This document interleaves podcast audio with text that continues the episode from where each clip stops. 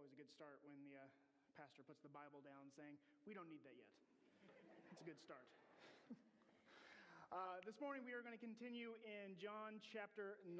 Uh, Nathan kicked us off last week, so we're just going to continue with that narrative today. So if you want to go ahead and turn to John chapter 9, uh, I would ask that you would follow along this morning.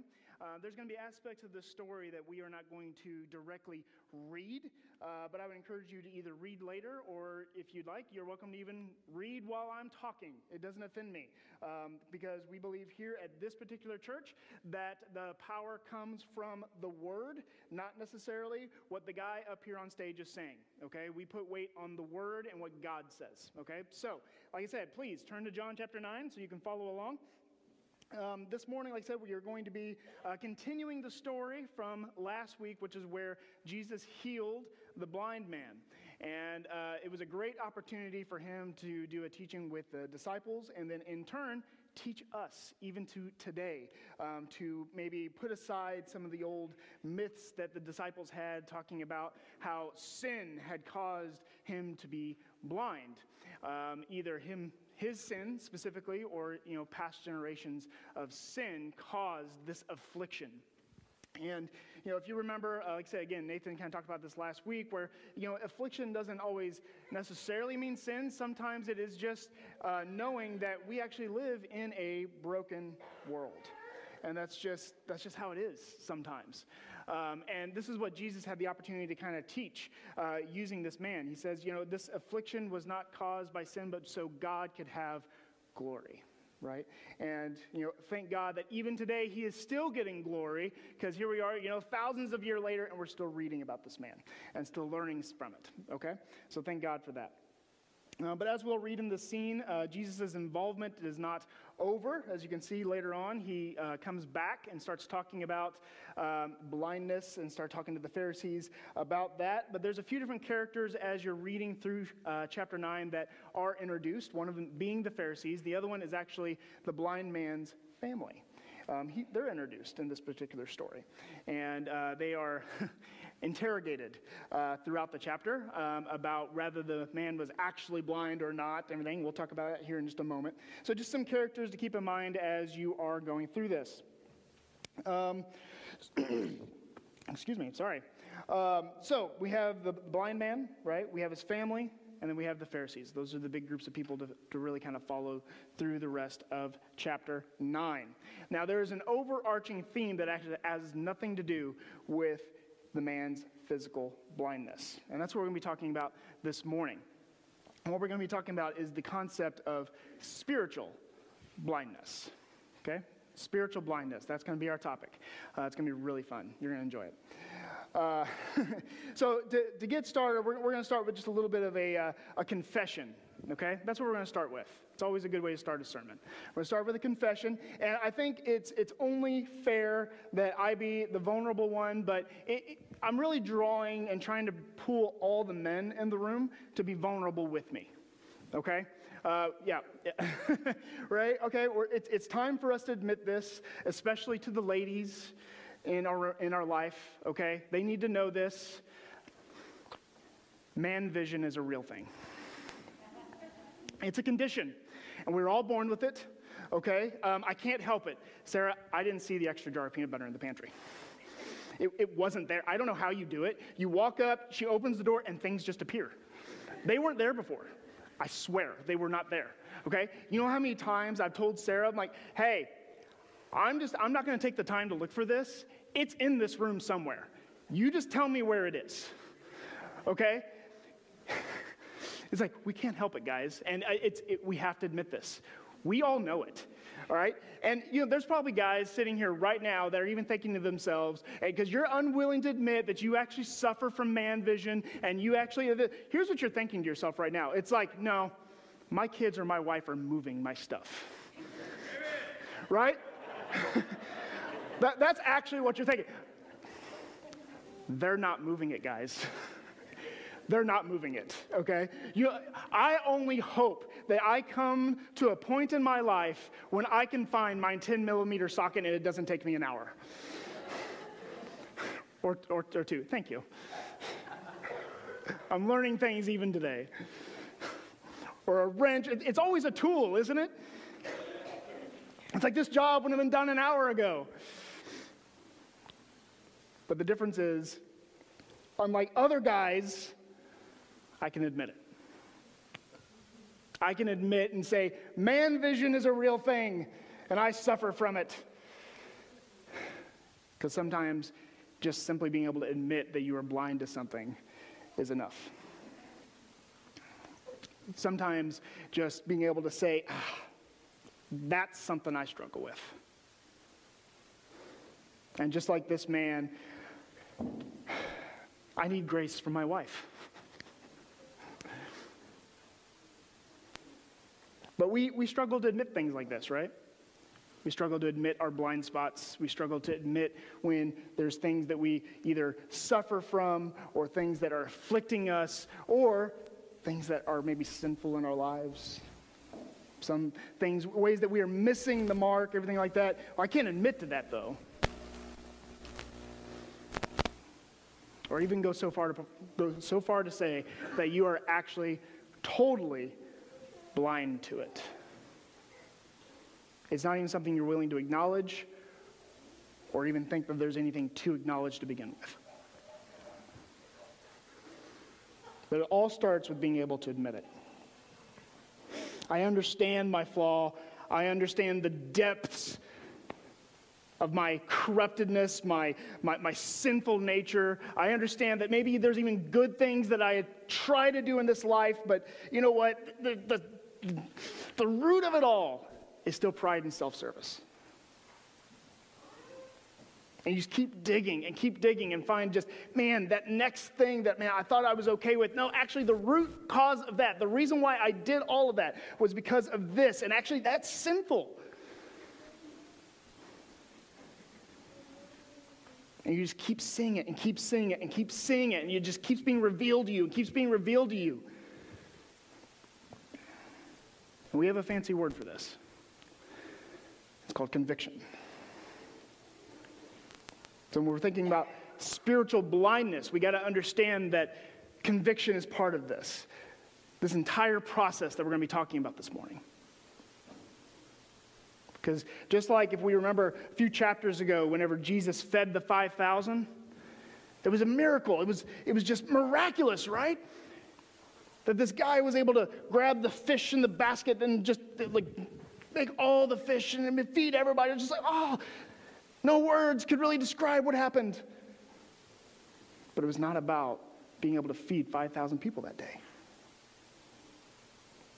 The underlying message that Jesus was trying to teach us through that is that we're spiritually hungry. And there's actually only one thing that satisfies us, and that's Him. So, in the same sense, yes, it's a miracle that this guy was able to get his sight back. But we have to look deeper than that. And what Jesus is trying to teach us, his disciples, is that we're spiritually blind and we need him to open our eyes. I want to reread one of the verses real quick. Jesus said to them, If you were blind, you would have no guilt. But now that you say, We see, your guilt remains. When we talk about spiritual blindness, there's a flip to that coin. And there's the other side that we need to, we need to actually kind of talk about a little bit deeper here. It says, if you were blind, as Jesus was saying, if, it's a question, right? Is what we're kind of thinking it, right? If meaning that there's the potential that you're not. So if we have to accept the fact that spiritual blindness exists, we have to accept the fact that the other side of that is that spiritual sight exists. And if spiritual sight exists, being the opposite, that has to be the goal. That has to be what we have to be, attain, right? And shoot for is spiritual sight. So we're going to focus on that for a little bit here. Unless you put no weight on the Bible, if you put no weight on the word that is in these pages, Right here. You understand that this is the word from God. Right? And the entire Old Testament was written by a group of people that we lovingly refer to as prophets, right? That's the word we use, is prophets. And the entire concept of a prophet was somebody that would speak for the Lord, right? This idea of thus says the Lord. It's not them saying it, it's God using them as a vessel to give us the message. Okay? So we understand that the Old Testament, written by prophets, was therefore the Word of God. And if that's true, there has to be something about a prophet, has to be something about that person that had some intimate, close relationship with God that maybe some of us don't. Does that make them perfect? No, absolutely not. Don't hear that. But there was something about their relationship that allowed them to say, Thus says the Lord, and be able to speak for him, right? Can we get there? All right. So there's a story in 1 Samuel. And does everyone remember a very famous character in the Old Testament, Saul? Right? Big guy, didn't like David very much. Okay, Saul. All right. So there's a story in 1 Samuel whenever he is going uh, in search of his father's lost donkeys. And he brings his bros with him, right? This just sounds like the start of any cool story, right? Like, we're going to go find some donkeys. But he brings his buddies along and they're trying to find him. They can't find him anywhere. They finally come upon a village and he learns that this village has a prophet in this village. Okay? And then we get to 1 Samuel chapter 9, verse 9. Okay, and I think we have that up. Yep. All right. So, chapter 9, verse 9, and this is what it says. And just real quick, what the author is doing right here, he's telling the story, okay, and then he makes this turn. And now all of a sudden, instead of telling the story, he's speaking directly to the reader. He goes, Hey, this is something you need to know. This is something you need to understand. Okay? And he says, Formerly in Israel, when a man went to inquire of God, he said, Come, let us go to the seer. To the seer. Okay? For today's prophet was formerly called a seer. Interesting, right? So whenever they would go and inquire of God, what that means is I need to find somebody that has a divine perspective on life. Okay? I need to inquire of this man because I know that the, the message I'm going to receive from him is going to be divine. It's going to be from God. Therefore, that's why I would seek them out. Okay? But before they were actually called a prophet, they used the term and called them a seer. Right? By definition, what that means is that means this person of God saw things differently. They would see the world different than you. And in addition to that, their job was to help you see the world differently, was to help you have a different perspective. Help you turn from how you're thinking now and start thinking how God thinks. There's another fancy word here. We call it repentance. To see things differently, to change how you view it, to change your mind. It's repentance. And that's what they would do. The prophets and the seers would help you in that process. It's only interesting that later on in John chapter 9, as we will read, the man who had received his sight from Jesus, he was healed from Jesus, and at that point had not actually seen Jesus yet.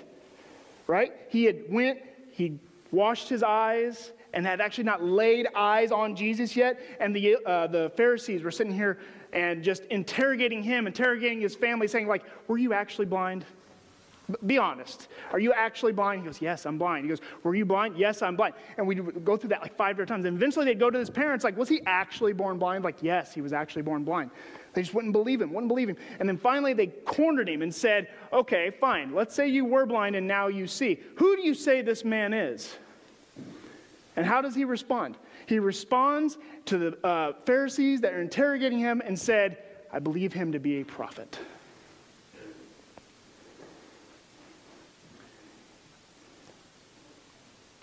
Never really met Jesus at that point, never saw him. but perceived him to be a prophet or a seer, someone that helps you see things differently. Now, that particular case, obviously, it was physical sight. But it's, it's too good not to make that connection. That this is what Jesus is doing for us. He's helping us see things differently, to give us a spiritual sight, to show us what we're missing. And that's just one aspect. When we talk about spiritual sight in general, that's just one aspect of being able to see the world differently, to be able to have a, a perspective and a perception outside of yourself as the Spirit would lead. I think it's interesting that these stories are riddled with these themes that we have in turn give like these million dollar words, right? We have conviction, we have repentance. And now there's a new one here, right? We're trying to see things different. We're trying to perceive things differently from a divine perspective through the Spirit. The next million dollar word here discernment. We call it discernment. And even if you aren't necessarily what we'd call a spiritual person, right? You're not, you're not a spiritual person. you're not into the, the voodoo things that you guys are talking about. Let's say you're one of those kind of people. You understand that there are things outside of senses that maybe sometimes we can't explain. I think you can get there right? It's hard to put words to it. E- even plants have like this weird sense, right? Have you ever put a plant next to a window and tried to make and, and watched it grow? Which direction does it grow? Towards the window, right? It'll grow towards the light. Does a plant have eyes? Can it see the light? It's a dumb question. No. If your plant has eyes, throw it away. but there's something about it, it can sense where that light is, right? Or even us, humans, animals, right? All of us, we all have the five senses. And, you know, with, with our five senses, that's how we relate to our universe. That's how we understand when something is real, right? I can touch the speaker, therefore it is real to me, right? I can taste it, but I'm not going to, right? You, but I can see it, I can hear it whenever there's sound coming out of it, all of that kind of stuff, right? We relate to our universe and understand if something is real or not by those five senses. But we are not limited by those five senses. And again, this is something Nathan kind of touched on a little bit last week. We understand, like, do you believe in a right and a wrong? You believe in a right and a wrong. Do you believe in justice? Right? There's a justice. We would call this a moral sense. Right? That's the loving term, I guess you could put to it. We have a moral sense, we have a moral compass, so to speak.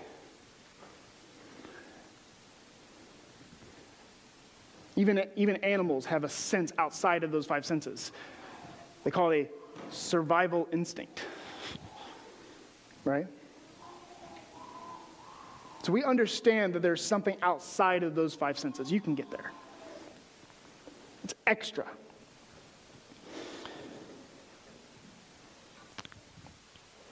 We're going to keep going with this. Let, one, more, one more little story. Let's say that you're a person and you don't like wearing a seatbelt. Or you know someone that doesn't like to wear a seatbelt. One of the two. Okay? So you understand you're wrong. But, but seriously, so you, you're that kind of person, right? You get in a car, maybe you take the seatbelt and you put it behind you, right? And you clip it in so that way the beeping stops because it's really annoying. That's my dad, by the way. He would just, oh, was like, I put my seatbelt on because the beeping's annoying. I'm like, yeah, that, that's a great reason to put your seatbelt on. I'm, I'm cool with that. You do that. Um, so, but let, us say you, you don't like wearing your seatbelt, all right? But you get a call that a close friend of yours or a child that you know was in a terrible car accident. So you go to the hospital to visit them. You know, they're, they're, they're going to live, but they're pretty beat up. Henceforth, you go out, you go to the parking lot to go home, and you're going to put the seatbelt behind you, and you stop. Like, hmm. Stop. Go ahead and put your seatbelt on. From then on, you keep putting your seatbelt on. Something changed, right? Did your information change? No. It's pretty statistically well known that putting your seatbelt on is safer in a car. Okay? That, that's just statistically pretty well known. If you put your seatbelt on, you're more likely to live in a car accident. Your information has not changed. Okay? Has your, has your sight changed? No, unless you're a man. It's always been there. the seatbelt did not move, right? All of a sudden, a seatbelt didn't appear in your car. It's always been there. So on and so you're getting the concept here, right? What changed? Something made the idea that you need to wear your seatbelt real to you. This is where we get the term a realization, or you realize something. Have you ever had a realization? Has there ever been something that's been told to you over and over and over, but there's something that changed, something that made it click, right? Is the word. And you came to the realization that now I should wear my seatbelt. There was nothing in your five senses that got you there. That's what Jesus is trying to teach us with the spiritual sight is that don't focus on your five senses in order to define reality. There's something outside of that. There's something deeper, there's something bigger, and he's trying to speak to you through it. He's trying to make it real to you. You all know, maybe you know somebody that like they've read a parable over and over and over, or a certain scripture, maybe you've read over and over, and then it's like that 80th time you've read that verse, it's like, I get it. I get it. That's the Spirit trying to speak to you, trying to get your attention. He's making it real for you. He's making it real for you.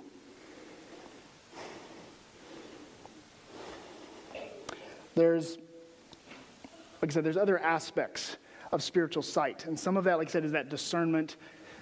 Some of that is that idea that he can just, he's speaking to you through his word, right? To make the word come alive to you so that way it's real to you, right? But let's circle back around to this idea of, of your sin and your sin being made real to you and the depth of what that is. See, because I think some of us get in this kind of trap that you commit a sin, you, you kind of miss the mark a little bit, and you simply kind of look at this be like, oh, I feel so bad for this one thing that I did. Lord, please forgive me for this one thing, and I'll never do this one thing again. So please stop it so I stop doing this one thing. Not realizing that you're limiting your guilt. And because you limit your guilt, you're limiting grace. Understanding that is not just one sin, that's just an aspect of it. You have no idea how deep the rabbit hole go in your corrupted soul.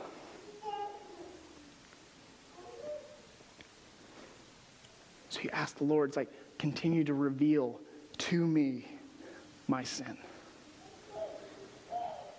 There's an author from like 300 years ago, John Bunyan. Has anyone ever heard of John Bunyan? Okay. Not Paul Bunyan. That's the big guy with the axe. Okay? John Bunyan. All right? Can we bring up that slide with that quote, please? So this is from a book that he read, uh, that he wrote, sorry. It says, Grace abounding for the deepest of sinners. And this is just really, really interesting. Sin and corruption would as naturally bubble out of my heart as water would bubble out of a fountain. I now thought that everyone had a better heart than I had. I would have changed hearts with anybody. I thought none but the devil himself could equal me for inward wickedness and pollution of mind. I fell deep into despair, therefore, at the sight of my own vileness. John Bunyan is probably one of the greatest theologians and preachers we have seen in this millennia. And this is how he felt toward his own sin. Now, don't, don't all of a sudden start to feel super like guilty or anything like that, because we'll, we'll get there here in a second. But he understood the depth of corruption of the human soul. And this is another aspect of spiritual sight of being able to see how far sin goes and what you are capable of deep down. This is your brokenness. This is your brokenness. But we can't stay there. Because spiritual sight, there's aspects of it for sure, but it always has two aspects. Always. It always starts with these two. One is spiritual sight for your sin, and the other is spiritual sight of grace. Always. Always. And the danger, the danger of having one and not the other is, I would hope, very apparent. If you are stuck in a place where you have great sight, great spiritual sight of how deep your sin goes, you're going to be in perpetual guilt. This, this quote that we just read from John Bunyan, it's like, what if you were there all the time? Like, that sounds horrible, right? But you, but you have to understand it too. So that's why you have to have the other side. Like it always has to lead you to God's grace as well.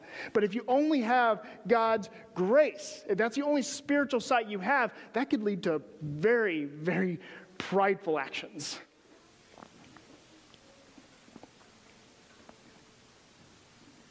Very dangerous actions. I'll be blunt. That's how cults start. You have to understand the depth of your sin and the depth of God's grace. Paul goes on to tell us when he was talking about a thorn in the flesh, right?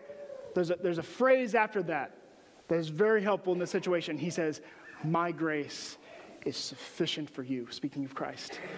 He says, My grace is sufficient for you. It doesn't matter how deep your sin goes, it doesn't matter how corrupt you think you are. Jesus hung on a cross and that sin was nailed to it. And that grace will cover all of it. Absolutely all of it. Past, present, and future sin, all of it. And the spiritual sight is not just seeing the sin on the cross, but Him raising three days later, and the grace that comes with that. That's spiritual sight. And that's the spiritual blindness that so much of us are struggling with. They're either blind or choosing not to see, and one of them leads to grace.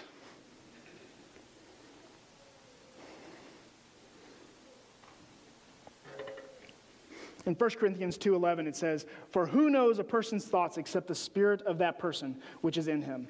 So also no one comprehends the thoughts of God except the spirit of God."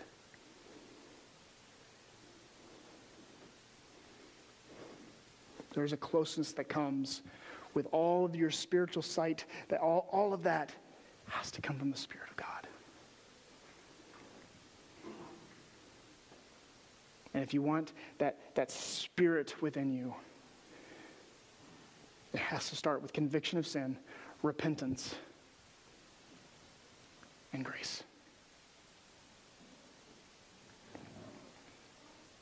Romans 8:16 the spirit himself bears witness with our spirit that we are children of God. Thank God that his spirit dwells within us and speaks to us and reminds you of his grace. Reminds you, no, you are my child. You think one little stumble is going to pluck you out of my hand? My grace is sufficient for you.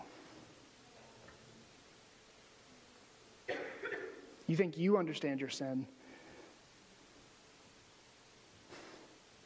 He understands your sin more than you ever will. You may be blind to sin in your life right now, but He sees all of it. All of it. All the things you're unwilling to admit. And Romans 5 8 tells us, even while you were a sinner, He died for you. And He sees how bad you are more than you ever will. That's the depth of His love and the depth of His grace. And that's what he's calling us to. Whenever he heals the blind man, it's not just about physically healing this man. He wants you to see who he is. That's what he's calling you to. So go back, read John 9 for yourself. Don't read it. Is the fact that Jesus can heal blind, a blind man in there? That he has the power to heal you of your ailment, is that in there? Sure. But there's so much more. And it's so much deeper than that. He's calling you to so much more outside of your senses, but He still wants you to feel it like it's real.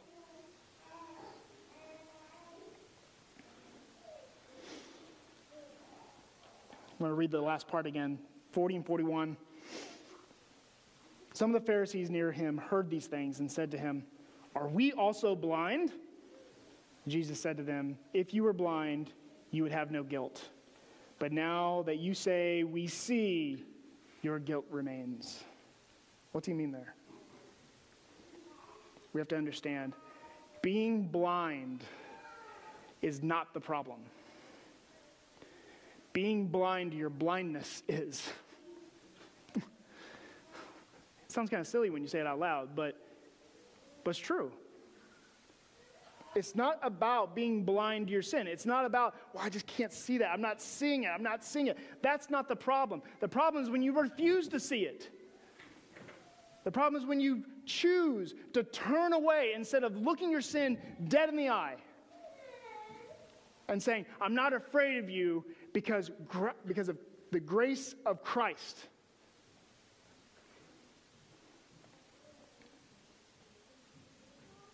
It's when you refuse to accept the free gift, that's when your guilt remains. That's what Christ is trying to tell us all right now. Is like the guilt is not in your blindness. We're all blind to an extent. It's kind of like, you know, obviously I wear glasses, right? I wear glasses. But if I chose, back when I, my eyes really started to get bad, if I chose, you know what, I don't need these things. Meh. I don't need these things. I choose to never go to the doctor. I choose to stand up here and be like, you know what, you're all blurry, but I don't care. I'm unwilling to admit that you're blurry.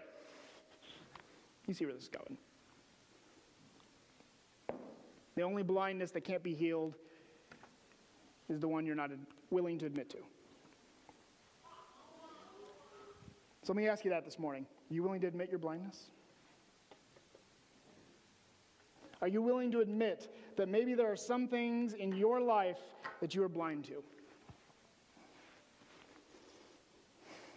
Let's do a quick little test. Let, let, me, let me just say this. Maybe you're one of those kind of people that you're sitting there right now and you've been telling yourself this entire time that, you know what, I, I just don't see it. I've, I've never struggled with spiritual blindness or whatever this guy's calling it. Like, I always feel like I've, I've got things under control. Like, I mean, I've read the Bible, I get it. Really?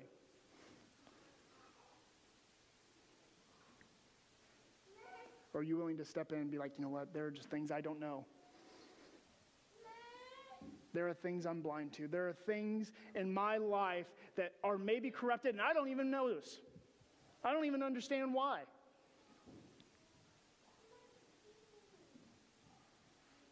And this is how we respond to it.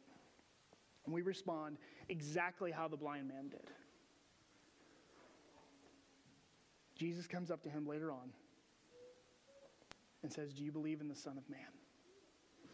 And the blind man says, who is he? And Jesus says, You're looking at him. And what does he do? He says, I believe, and he worshiped him. What was his response? I now know it all. I understand the depth of every sin I've ever committed. I can see the future. Was that his response? No. His response was belief and worship. If you want spiritual sight, respond this morning in belief and worship. Respond by praying, Lord, open my eyes to what I don't know. Open my eyes to what I don't see as the worship team comes up.